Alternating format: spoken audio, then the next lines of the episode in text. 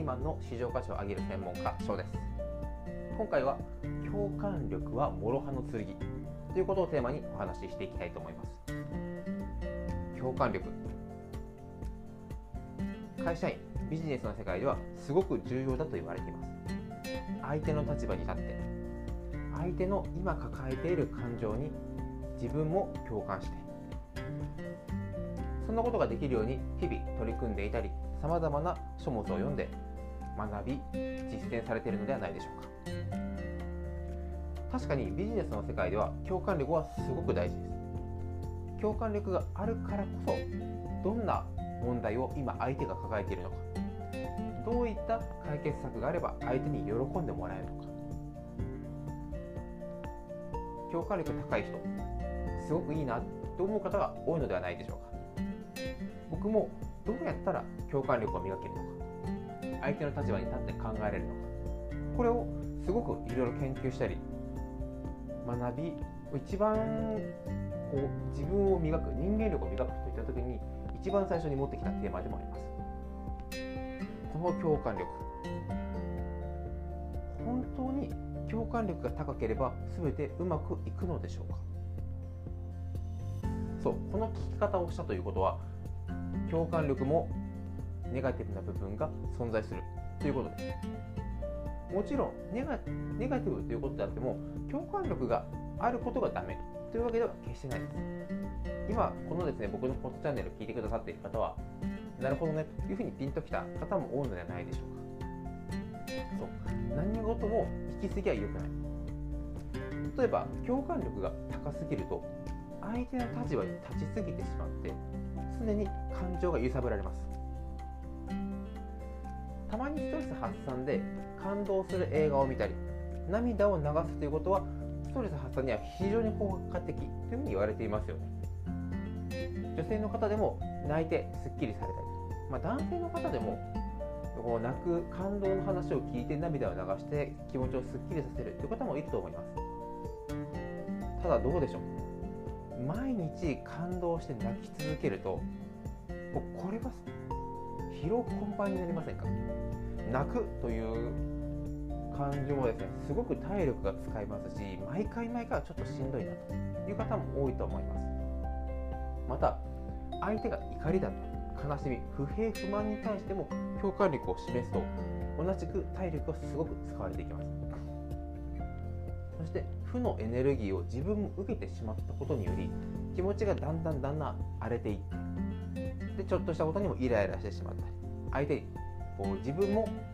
ストレスをぶつけてしまったり。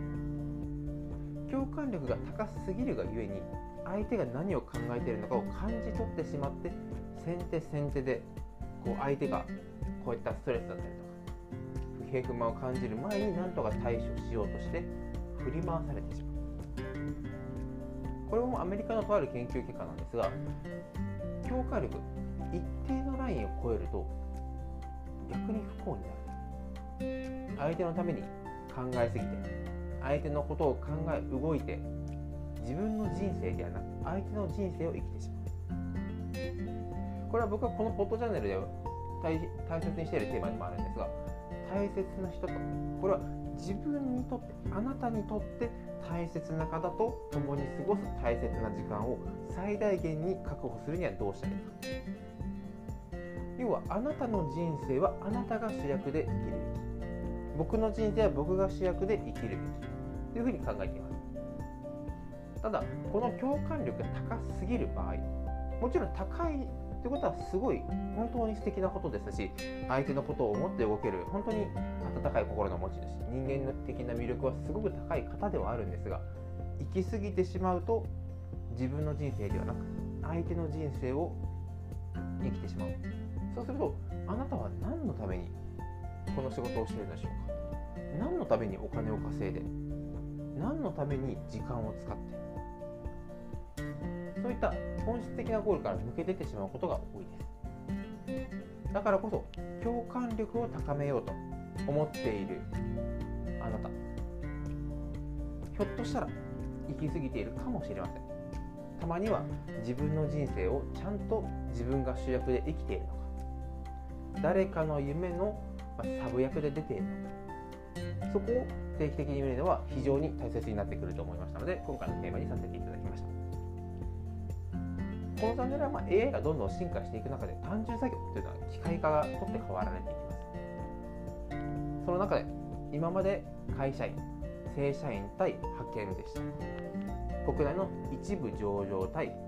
まあ、中小零細または新しく新興企業といった戦い方からもう皆さんご存知のようにスマートフォン。この携帯一つ出てからは全世界がライバルになります。これからアフリカが伸びてくると言われています。人口で言えばナイジェリアがもう2億人を人口を突破することにより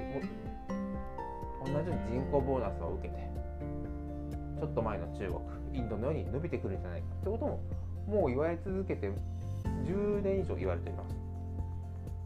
そろそろそうやって人口ボーナスを自覚する時が来るかもしれません。そういった世界と戦うにあたって今のままというよりはやはりどこまで生産性を上げれるか。そして一つにとどまる。というのもすごく大切なことだと思うんですがあなたがこうやって人間的な魅力を上げて生産性を上げることによって実はどの企業でも求められる必要とされる人材になることができます。その人材になることによってあなたは仕事のやり方段取り手順連絡ほうれん草についてもあなたに任せられる。自己決定権が増えることによりストレスも大幅に減っていく。自己コントロールができるということはその分だけ仕事に対するストレスも大きく下がると言われています。そうすることにより自分の自由な時間を確保し大切な人と大切な時間を過ごしやすい環境を作れるというふうに僕は考えていますので今後もですねこういったまメンタル的な部分心理学コミュニケーション以外にもま営業でしたりもこの先の SNS の流れだったりとか、まあ、読書だったり、ま知識の吸収の仕方なども含めて今後も情報を発信してまいりますのでどうぞよろしくお願いいたします。もうちょっと詳しく聞きたい。またこういったテーマも取り上げてほしいってことがありましたら概要欄にリンクも貼ってありますのでそちらからぜひぜひ感想も合わせて問い合わせの方をお願いいたします。僕のめちゃくちゃモチベーションアップにつながりますしこのチャンネルのさらなるクオリティアップにもつながりますのでどうぞ合わせてよろしくお願いいたします。それでは今回もご清聴いただきありがとうございました。